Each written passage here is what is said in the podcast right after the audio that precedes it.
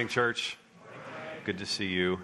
Hey, listen, I'm getting on a little bit early uh, here today because we've left a little, uh, little extra time at the end of the message. We're going to sing a couple of times and we're going to celebrate the Lord's table together. So that's going to be our response to what we're hearing in God's Word today. And as we get started, I want to talk about um, the fact that there are four kinds of people in the world, and very likely four kinds of people that are in this room. And uh, you can see this up on the screen. And we're putting heartache into context. We're going to be talking about that, but it, really, the entirety of the book of Daniel is about heartache. The uh, Jewish people um, have seen their temple destroyed, the, the walls of the Jerusalem knocked down, the invading army, the exile of God's people around different parts of the Babylonian Empire. Uh, now under Persian control by this time, but that's all very much a heartache on the nation as a whole, but also on individual believers in, in God. And I know that there are a lot of people who have heartache here. So as we're thinking about chapter 9, this all relates so uh, clearly. And four kinds of people in the world, four kinds of people perhaps in this room. Person number one is a person who has heartache in their life. They have trial, they are facing difficulties in life, and it is the result of sin. That's person number one. Person number two is a person who has heartache in their life, but they, they love Jesus, and as best they're able, they're living for Him. They're, if they come up with a sin in their life, it's not unconfessed, it is repented of. And uh, so this is like a faithful person to God, faithful to God, a worshiper of Him, but facing trial and heartache and difficulties. Person number three is the person who has like so much ease and blessing and prosperity, and everything is just going their way, despite the fact that they have unconfessed sin. Maybe they completely reject Jesus and don't believe at all in God, and yet, you know, the question that we hear in the scriptures why do the wicked prosper? Why, is th- why are things so easy for that person? And I'm sure, you know, at a difficult period in your life, you may even have thought about something like that and just go, you know, like, my life's so hard and I'm trying to serve Jesus and they're like so much in sin, and yet look how easy their life is. Anybody ever had a person like that in your life? That's person three. And then person four is the person who loves Jesus, is following him and seeking as best they're able to be faithful to him in every way. And they have ease in their life. And you could see that ease and blessing as being the result of their righteousness. You could see it that way, but it's a little dangerous to think of it that way. Now, like I think every person on earth can fit into one of those four categories. And the reason why I'm setting all that up for us today is this. Daniel 9 is entirely about the first person. It's, it's entirely about person one. It's a person who is facing heartache, and it is the result of sin. And I'm going to this whole exercise to lay this out because there are some of you who are facing hardship, and it's not because of sin, but you want to default back into that, and you're going over and over again when Jesus has already forgiven you. There may be people in the room that this message applies to directly, and for sure, every one of us. Wouldn't you admit this? Just you could admit this with the raising of your hand in a minute. Every single one of us at some point in our life is going to need the discipline of God in our lives. Raise your hand if you believe that to be true. Those of you who are believers and did not raise your hand, you could expect maybe the discipline of God right now for not raising your hand. I'm just saying, you've opened that door up by not just simply listening and admitting and saying. And of course, that's something that we're all going to face. Because at some point in life, we're not going to get it right, and we're not going to believe the Word of God, and we are going to do something rebellious, and we're not going to repent of it right away. And God might have to use something minor or major just to get our attention again and bring us back to it. So that frames it all up. Daniel 9 is all about person number one. The structure of the chapter is pretty easy. It breaks down nicely into three parts. Daniel's reading the Bible in the first couple of verses. That's followed by a, a, a prayer of repentance and appeal to God to restore what's been lost in verses 3 through 19. And then God answers that prayer in 20 through to the end of the chapter 20, verse 27. And in that reply, God assures Daniel and the people of Israel uh, that they can have hope in the midst of what we're calling here their sin caused heartache. They can have hope in the midst of that. And God wants every person in this room to hear exactly the same thing that we can have hope in the midst of our sin caused heartaches. And if you are right now You know, you're feeling the press of God's hand on you. Okay? Parents, you know what I'm talking about. Kids, you know what I'm talking about. If you were raised by parents, sometimes they just came alongside and they just put their hand on you, a little heavy. They just put their hand on you just to remind you that they were there and that what you were doing was not the right thing. And if, if, if you're in rebellion against God, but you love Him, then you're going to feel the press of God's hand on your life because of that sin. And He wants you to know, as He's doing that, that there's hope that He loves you and that He's eager to forgive you of that. That's Daniel 9. Let's pray and commit our time to the Lord, and we'll get after it. Let's pray. Uh, Father, we um, have come to this place to worship you, to gather in your name, to encourage one another, and to hear, um, hear a word from you. We've set aside this time to do that, and we pray, God, that you would set aside and sanctify this time for your purposes. And God, um, wherever we're at in our walk with you, whatever person we happen to be in this moment, God, I pray that your Holy Spirit would use these scriptures to speak truth into our lives. Father, we need you to do this. Can't do it for ourselves. Please speak and change us, Father. We pray in Christ's name. Amen. Amen. All right. Here's the main idea of this um, God will give me hope in the midst of sin caused heartache. Now let's start at uh, verse uh, 20. We're going to kind of work from the bottom up in this passage. Uh, verse 20 of Daniel 9. Daniel says this While I was speaking and praying, confessing my sin and the sin of my people Israel, and presenting my plea before the Lord my God for the holy hill of my God, while I was speaking in prayer, the man Gabriel, whom I had seen in the vision at the first, came to me in swift flight at the time of the evening sacrifice. He made me understand, speaking with me and saying, Oh, Daniel, I have now come out to give you insight and understanding. At the beginning of your pleas for mercy, a word went out, and I have come to tell it to you. For you are greatly loved. Therefore, consider the word and understand the vision. Let's just pause there for a second. And uh, God is answering Daniel's prayer. We're going to look at the prayer in a few moments, but he's answering these. And we're going to see this phrase repeatedly in the chapter these pleas for mercy that Daniel is praying. And he sends Gabriel a second time to help him understand the vision. The first time was in uh, chapter 8, verses 15 and uh, 17. And what's most striking for me is as he sends Gabriel to speak to him, what's most striking to me is the tenderness of God.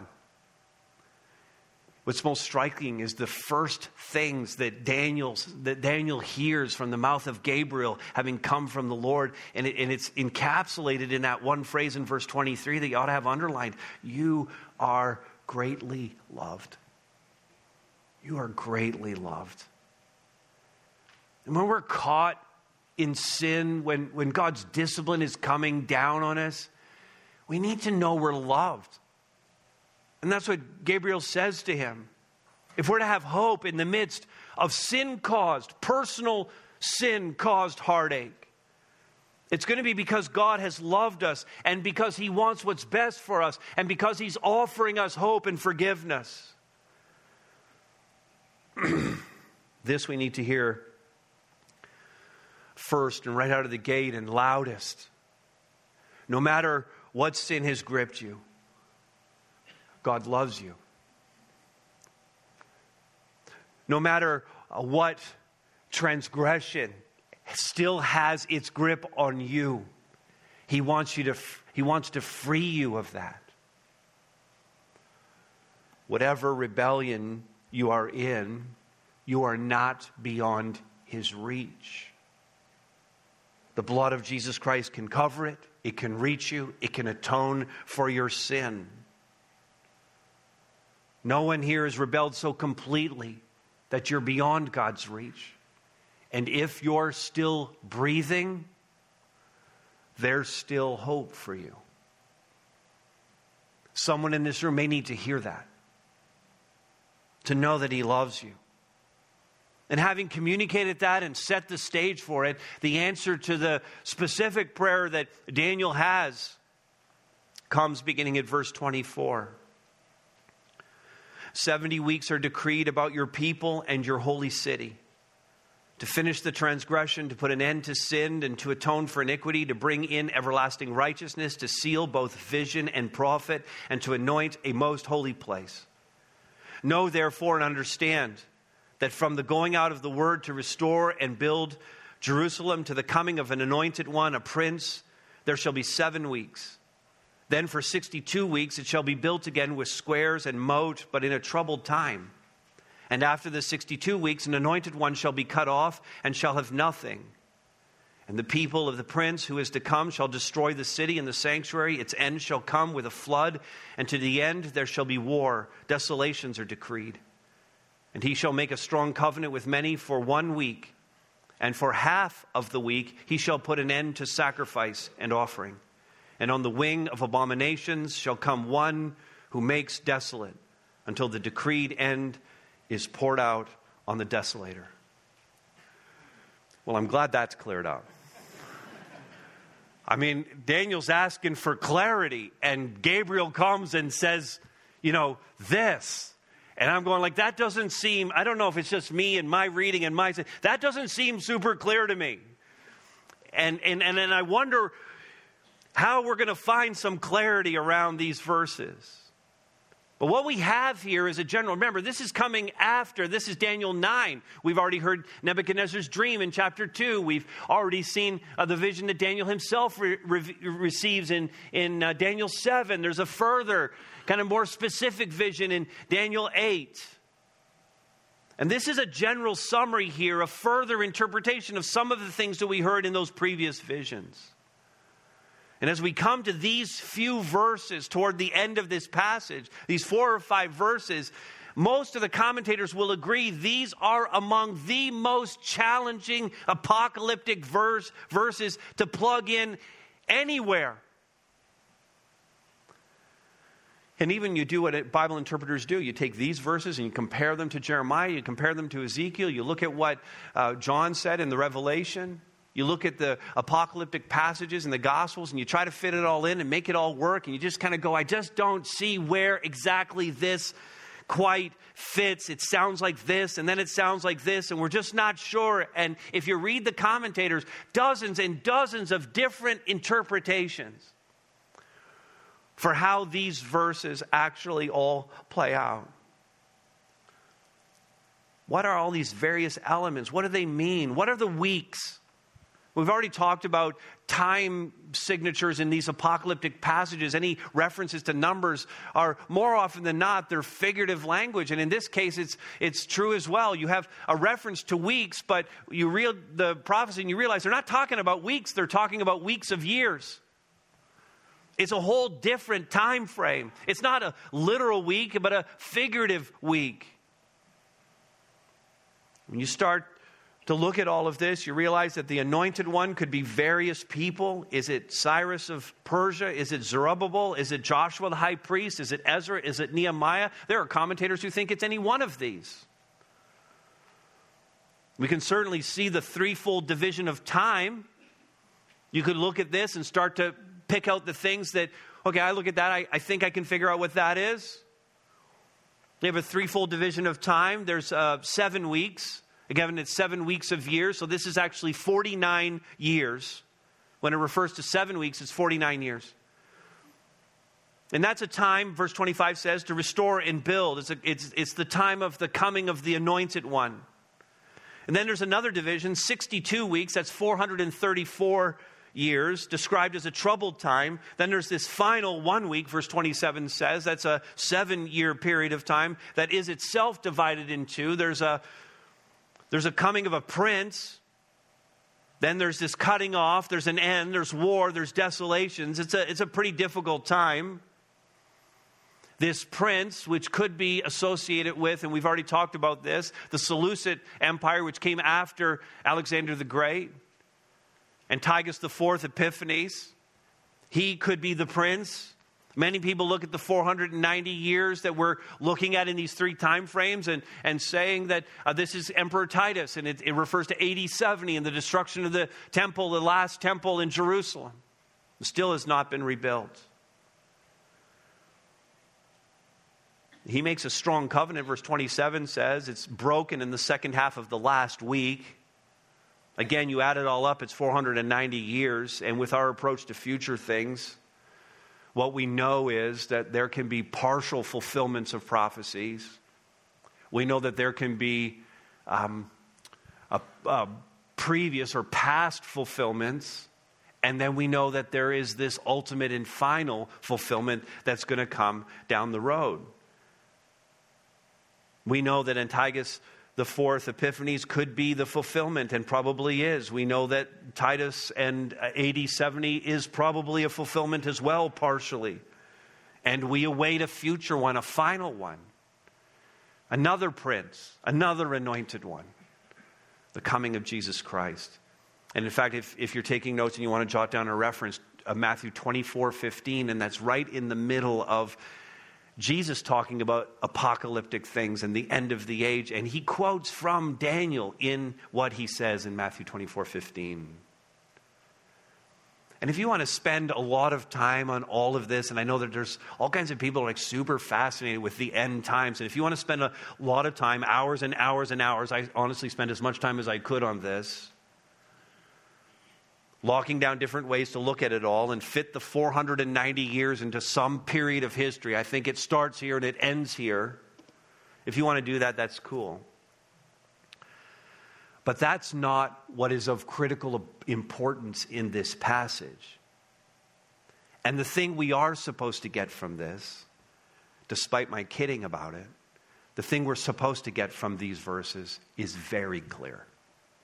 Because this is the delivery of hope to those who are gripped by sin caused heartache.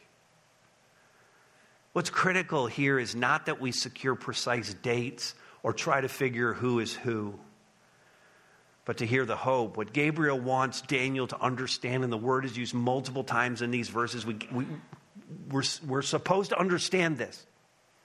And what we're supposed to understand is what Israel needed back then, what we need still today for the rest of our lives. That all of this is happening. Look now at verse 24 again. All of this is happening to finish the transgression, to put an end to sin, and to anoint, uh, to atone for iniquity, to bring in everlasting righteousness, to seal both vision and prophet, and to anoint a most holy place. Those six things are very clear. They're the reason for this vision. That's the message that Gabriel is delivering. You are greatly loved, and there's hope, and this is it. Because when I look at that list, I just go, that's, that's my bucket list. Is this not every Christian's bucket list? I, I want to finish the transgression. I want to be, how many people want to be done with sin? I want to be done with sin. This is like at the top of my bucket list. I want there to be an atonement for iniquity. I, I want everlasting righteousness. I, I want to have a, a sealing and a permanency to the Word of God. I want a most holy place that I can go to where sin and sorrow and loss and pain are no more. That's clear. Verse 24 is so clear. That's the hope that's being delivered to us. And even though it might not look like God is working, and I know there's an argument for that around us, and I know so many people are deniers of God. Even though it might not look like God is working, He's in control and He's bringing about His perfect will in His perfect time. And that's the book of Daniel. That's the entirety of the theme of the book of Daniel. At the coming of Jesus Christ, the culmination of history will happen. God's redemptive plan will be complete, and He will set all things right. He will finish the transgression. He'll put an end to sin. He's going to set up this holy place for us, and it's going to be awesome. That's our hope. That's our hope. So, God will give me hope in the midst of sin caused heartache.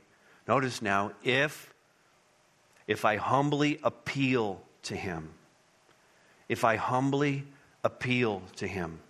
All right, verse uh, 15. And now, this is, this is like in the middle of the prayer. Again, we're working from the bottom up. And now, O Lord our God, who brought your people out of the land of Egypt with a mighty hand and have made a name for yourself, as at this day, we have sinned. We have done wickedly. Verse 16. O Lord, according to all your righteous acts, let your anger and your wrath turn away from your city, Jerusalem, your holy hill. Because for our sins and for the iniquities of our fathers, Jerusalem and your people have become a byword.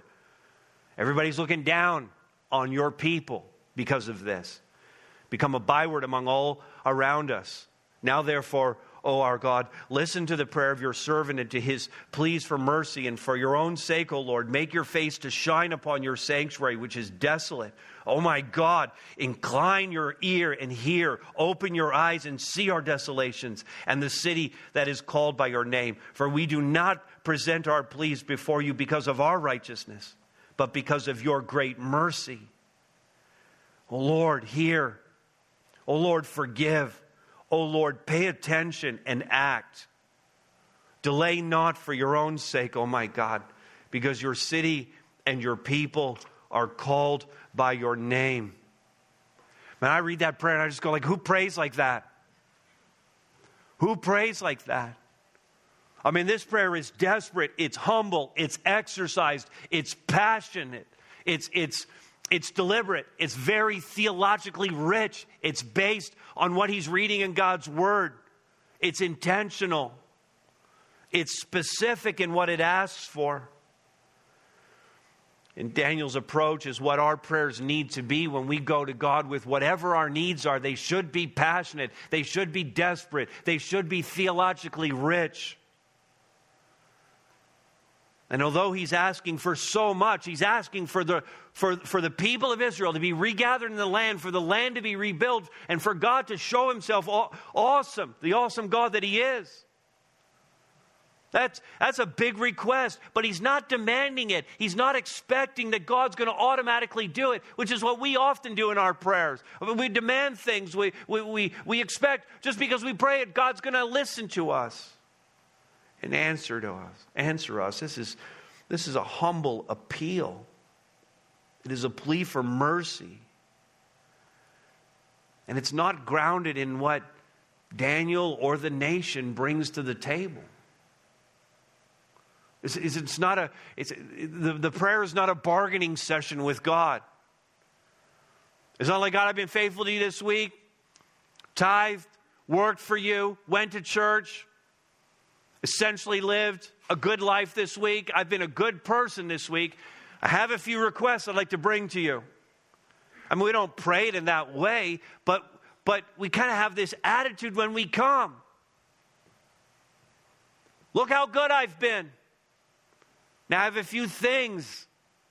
If it wouldn't be too much trouble, maybe just a few things that I could have.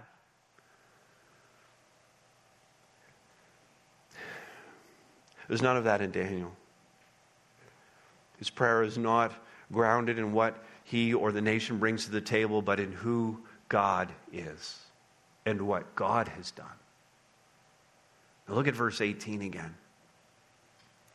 We do not present our pleas before you because of our righteousness, but because of your great mercy. All right, how, how, would we not underline that and, and get that in the, in the front of our prayer journals and in the front of our Bibles and memorize it and just pray that every time we start to pray? God, whatever, whatever I'm bringing to the table today, whatever is on my prayer request list, whatever I bring, I just want you to know it's not coming on the basis of my righteousness. I don't deserve a single thing that I'm asking for.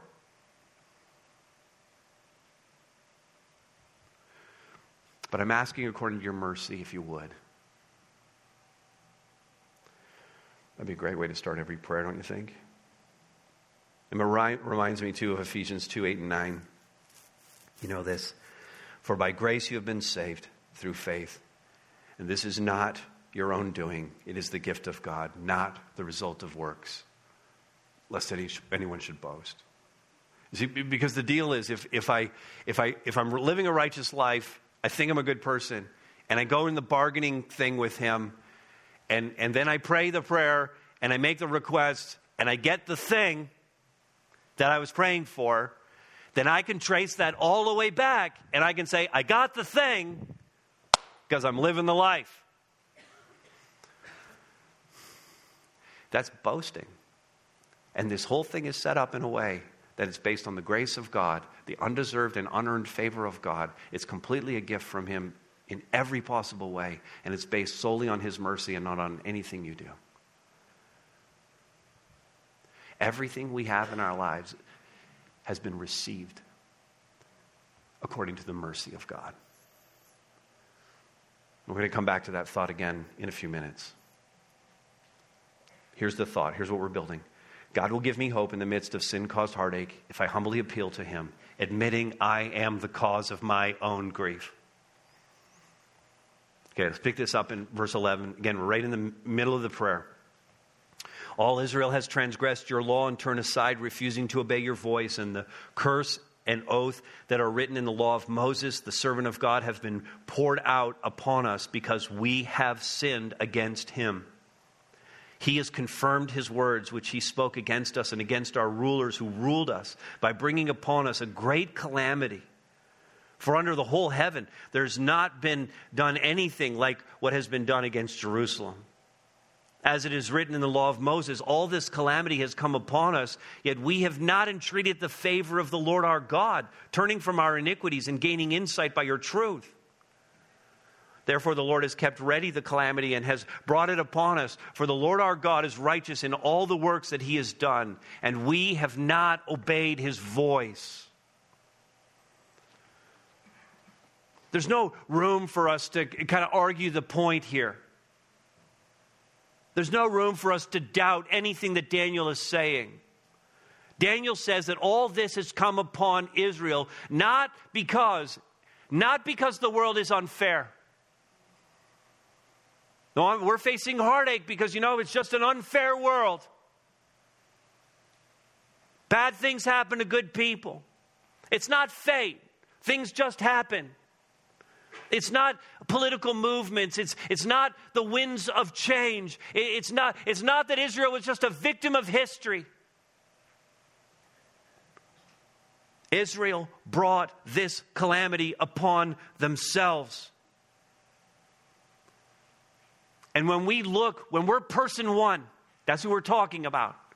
When we're person one and have unrepented sin and we're facing heartache at the discipline of God as a result of that, when we're person one, we want to find a cause outside of ourselves. This isn't me that brought this on, it's something else. So then we can find a solution that does not involve Jesus.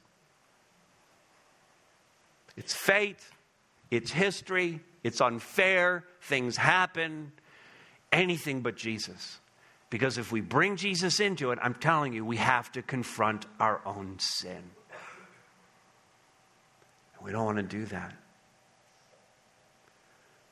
What Daniel and Israel were experiencing was a result of this covenant agreement they had. God set apart the people to be his own special people, and he made a covenant with them. He didn't make a covenant with any other nation, just with Israel. And the covenant was this in a nutshell if you're faithful, I'll bless you. If you're unfaithful, some curses are going to come upon you. In other words, I'm going to discipline you for sin. You will be person one if you don't follow it. What I've said in my word and so the exile was the expected consequence of their disobedience, of them breaking covenant.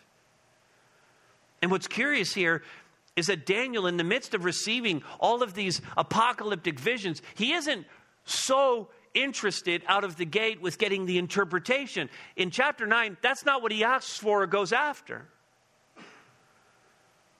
But having read the Word of God, and revisiting again the covenant obligations that the word contained, he prays a prayer of confession and repentance. And that unleashes God's merciful response, and it gives him further divine revelation about all of this. And the order of that is critical. He read the word, he responded in prayer, and God answered in, a, in an amazing way toward him. We have to get that order right. But we're so often unwilling to confess that we're in the way of what God wants to do. And we're unwilling to deal with our own sin issues. And so when, we, when we're having heartache, the kinds of prayers that we usually pray in the midst of that God, give me wisdom to navigate through this. God, give me strength to make it to the end. God, give me endurance. Those are good prayers. God, take this away from me. Help me to escape this. Those, those are the prayers that we pray in the midst of trouble and heartache. But maybe what I should pray is if I'm aware that I have unconfessed and unrepented of sin in my life, just skip all those other prayers for wisdom and grace and, and endurance and, and strength and perseverance and all of that. Skip all of those prayers and just say to God, Am I standing in the way of something here? Is there something I don't understand? Is there something I don't get? That's the pray we, prayer we ought to be praying. Well, in the midst of trials, the number one question asked in the midst of trial is, why? Why am I going through this? And, and the first answer out of the gate, if you are person one, is sin. That's why. It's no more complicated than that. And so don't be surprised if this is you. Don't be surprised if you have heartache in your life and you have unconfessed sin. And I don't think this is going to be a mystery to anybody in the room. If you have unconfessed sin, you know it. Confess that. We're so stubborn, we're so rebellious, we're so unwilling to ever see ourselves as the problem, as the cause of our own grief. Because sin has corrupted everything including our perspective on these things. And so we can live in denial of it all. Well, good news God still has a covenant with his people. And he's still ready to bless and overwhelm us with great things to assure us of his love. The covenant is rooted in his love. And when Jesus came, he inaugurated the Lord's table, which we're going to take at the end of this message. He gave us the Lord's table to remind us of the covenant that God has with us, his people. And he said this in Luke 22 in the upper room, verses 19 and 20. He took bread, and when he had given thanks, he broke it and he gave it to them, saying, This is my body, which is given for you. Do this, eat this in remembrance of me. Likewise, the cup after they had eaten saying, This cup that is poured out for you is the, what does it say? The new covenant in my blood. Despite the fact that I've caused all of this, despite sin, He's made a way for us to get out of it. He's given us the new covenant. He's given us the assurance that His Son paid the price for us to be in relationship with Him. He's given us his unconditional love. He's provided the way.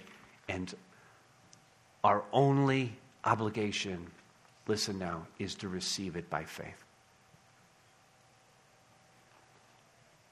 God will give me hope in the midst of sin caused heartache if I humbly appeal to Him, admitting I am the cause of my own grief, and categorically confessing my rebellion. Verse 3. Then I turned my face to the Lord God, seeking him by prayer and pleas for mercy with fasting and sackcloth and ashes. I prayed to the Lord my God and made confession, saying, O Lord, the great and awesome God who keeps covenant and steadfast love with those who love him and keep his commandments. We have sinned and done wrong and acted wickedly and rebelled turning aside from your commandments and rules. We have not listened to your servants, the prophets, who spoke in your name, to our kings, our princes, and our fathers, and to all the people of the land. To you, O Lord, belongs righteousness, but to us, open shame. As at this day, to the men of Judah, to the inhabitants of Jerusalem, and to all Israel, those who are near and those who are far away, in all the lands to which you have driven them, because of the treachery that they have committed against you. To us, O Lord, belongs open shame, to our kings, to our princes, and to our fathers, because we have sinned against you. To the Lord our God belong mercy and forgiveness, for we have rebelled against him and have not obeyed the voice of the Lord our God by walking in his laws, which he set before us by his servants, the prophets. I would say that that is a categorical confession, wouldn't you? And, and inasmuch as much as the last part of this chapter, which we looked at first with that apocalyptic vision, and as much as we would say that that wasn't super clear, if we were to create a spectrum of clarity concerning the scriptures, if we put that those apocalyptic verses, verses at one end and say this is this is the not clear side, then I would take these verses and I would move them all the way over to the other side of the spectrum and say, okay, there's no mistaking what this is about. There's nothing that could possibly be misunderstood. This is such a categorical and clear confession of rebellion. Look at the words he uses throughout here. We have sinned. We've done wrong. We've acted wickedly. We've rebelled. We've turned aside. We've not listened. We're, we're, subject to open shame. Treachery has been committed against you. We have not obeyed. Not once does he excuse not once does he try to explain everything, anything away. And this, this, this is what we do. We like to excuse, we like to explain. And this, this is a human condition. It goes all the way back to the beginning, all the way back to the garden. And the first human being to ever try to explain their way out of sin and give an excuse was a guy named Adam. You remember, like God's walking in the garden right after they had sinned? God's walking in the garden. What's up, Adam? They start talking about the sin, and he realizes what's gone down. Not that God didn't already know. And what does Adam say at God's confrontation about sin? The woman. The first excuse for personal sin was to blame it on his wife. The woman, but that's not where it ended, was it? He wanted to compound his explanation and his excuse, and he said, The woman that you gave me. I mean, he's blaming Eve and he's blaming God, and he's setting the pattern for what every human being has done since. We don't like to admit we're wrong. This is a struggle for us. And we live in a world that actually makes excuses for everything. No longer do we do wrong, we just get a diagnosis. I've been diagnosed. Excuses everything, explains everything. I no longer need to confess. I've been diagnosed.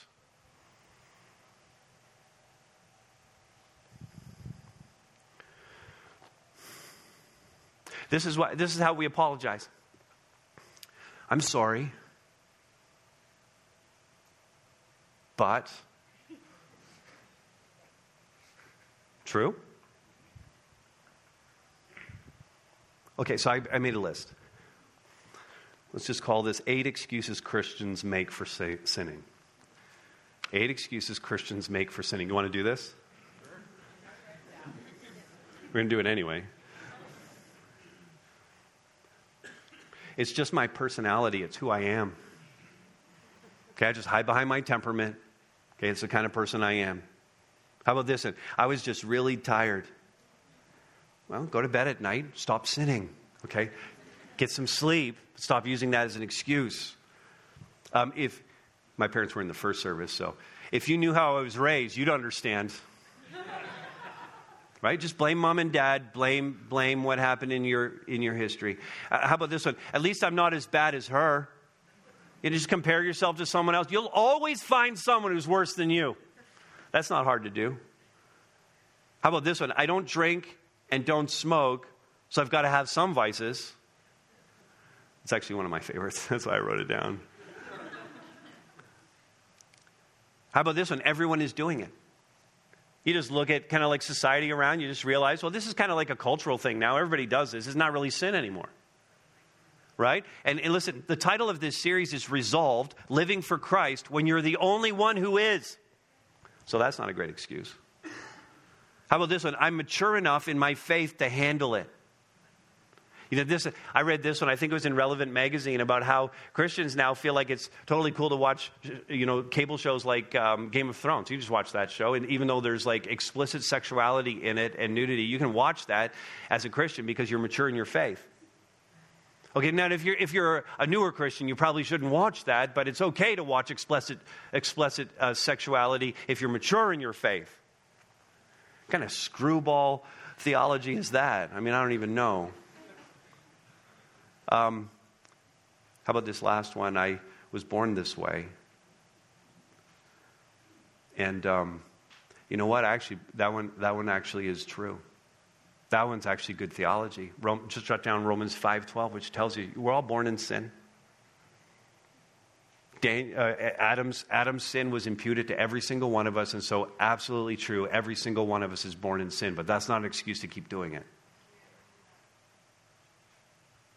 Listen, whenever, whenever I qualify or make excuses for or try to explain away an offense against God or against people, I nullify, cancel out the confession or the apology. I was wrong for, fill in the blank. Please forgive me, period. End of sentence. Okay, that's going to work with people around you, and that's going to work with God. And anything short of that is not an apology and not a confession. So don't pretend it is.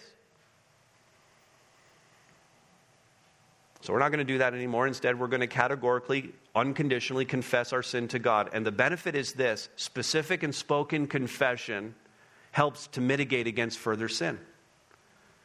Okay, when I speak it out and I'm specific about it with God and with others, I mean, I just I get to a point where I don't want to do that anymore. I mean, I, I, journal a lot of my prayers, my time with the Lord. I, I journal it out. It helps me to stay super focused, and I'm, I'm writing out. And, and I, I'm just telling you, like, my pen stops as soon as I come to the point where I might want to confess specific sins, and I want to just make it general. Please forgive my sins, Lord. Thank you. And how much harder it is to start writing down the actual sins. And I'm telling you, you only have to do that a few times where you go, like, someday my kids are going to read this journal. But I don't want them reading this over and over and over again.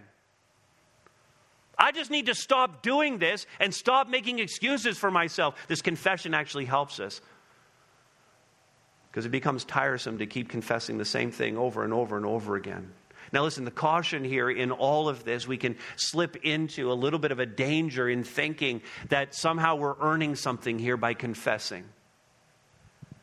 And verse 18 again reminds us that this is an act of faith, not of good works. I'm not earning my salvation by confessing my sins. I'm not earning my salvation by uh, even, even resisting sin. I'm not earning anything. The Apostle Paul wrote this that in order to gain Christ, he said this in Philippians 3 9, I must be found in him, not having a righteousness of my own that comes from the law, what I do, my righteousness, okay? But that which comes through faith in Christ, the righteousness from God that depends on faith. It's not the act of repenting that saves, it's not the resisting of sin that saves. Forgiveness is granted by God entirely on the basis of what Jesus Christ did on the cross. Jesus said on the cross, It is finished. Because he knew we would never be able to say that. We would never be able to atone for our sins. We would never be able to pay it back. There wouldn't be enough righteous acts in the world to ever make up the gap that was between me and God. So he did it. And so, listen, when I pray, when you pray, this is, this is what it needs to sound like. God, I did this. I recognize it was wrong. I know it was sin. I know I can't make up for it myself in any possible way. I know that Jesus took that sin on himself on the cross and he paid the penalty for it. He substituted his life for mine. I should have died for that sin, but he did instead. and I confess it and I repent of it. Please forgive me. By faith, I believe you will and that you have. In Jesus' name, amen. Tremper Longman III said uh, of this point Jesus' death and resurrection is the foundation of our faith, not our repentance. But God calls us to repent of our sins to maintain a good relationship with Him. And from time to time, we may be person one. That he may discipline us to get our attention regarding the fact that our relationship with him needs to be maintained. That too is an act of his mercy. And when he does, I must categorically confess my rebellion. Here's the last part. All of this, having been pressed to do so by the simple reading of His Word. It's amazing what the regular reading of God's Word can accomplish in our lives. The first a couple of verses, this is the way the chapter starts. In the first year of Darius, the son of Ahasuerus, by descent of Mede, who was made king over the realm of the Chaldeans, in the first year of his reign, I, Daniel, perceived in the books. They didn't have a single volume like this. When he talks about the books, he's talking about the collection of the scrolls that were the Hebrew scriptures, the Old Testament for us. I perceived in the books the number of years that, according to the word of the Lord, to Jeremiah the prophet must pass before the end of the desolations of Jerusalem, namely 70 years.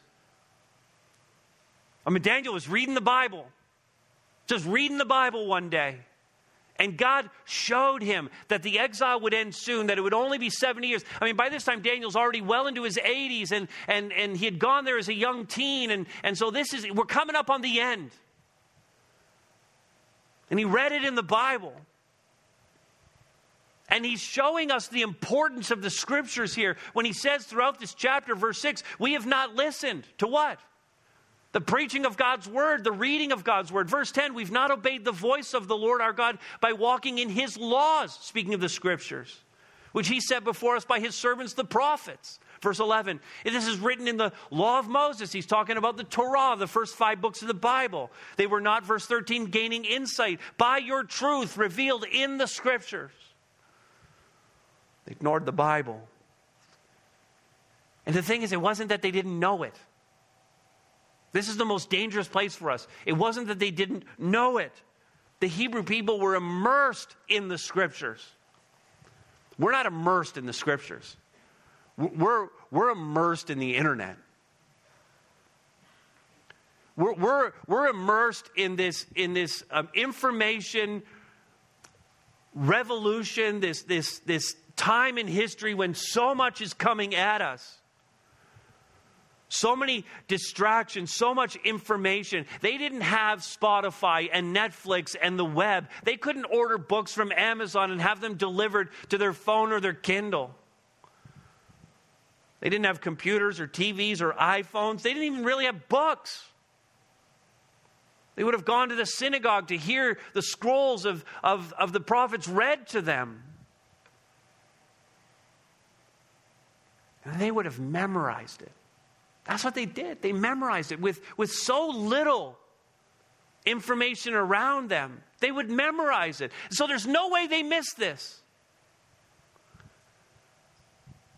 Because there was so little to actually know, what they knew, they knew really well.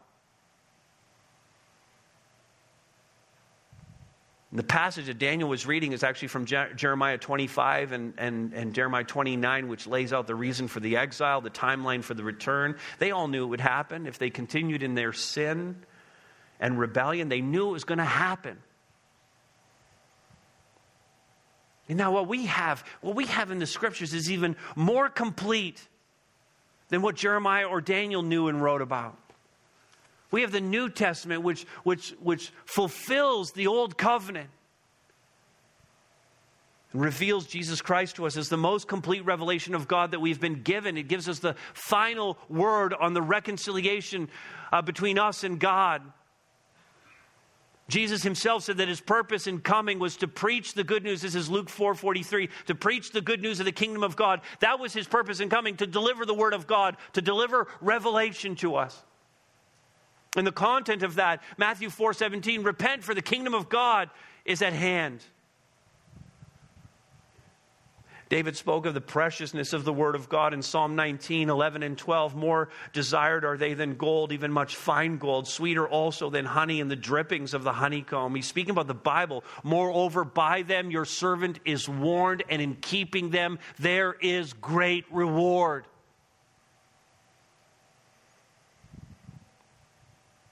Unlike the Jewish people of the day who knew the Bible, we face the specter today of biblical illiteracy so many people don't even know the Bible. And what's tragic about it is that it's far more available to us today than the Bible was available to them. We have it on our phones and on our iPads and on our computers. We can buy countless translations and versions of it. Yet somehow, we're not hearing what God is saying. We ought to know it. Because it's the Word of God that presses us to confess our rebellion and find forgiveness and life in Jesus Christ. It's the Word of God that tells us of His love and delivers the hope. And we neglect this book to our peril. And we position ourselves when we ignore what it says we position ourselves to be person number one, facing the discipline of God. Now let's put it all together here. It's going to come up on the screen.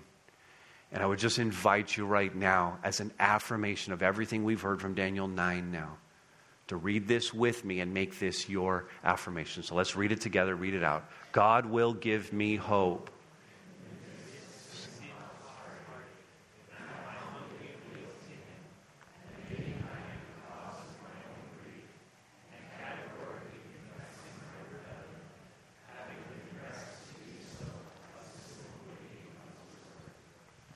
Amen. Amen.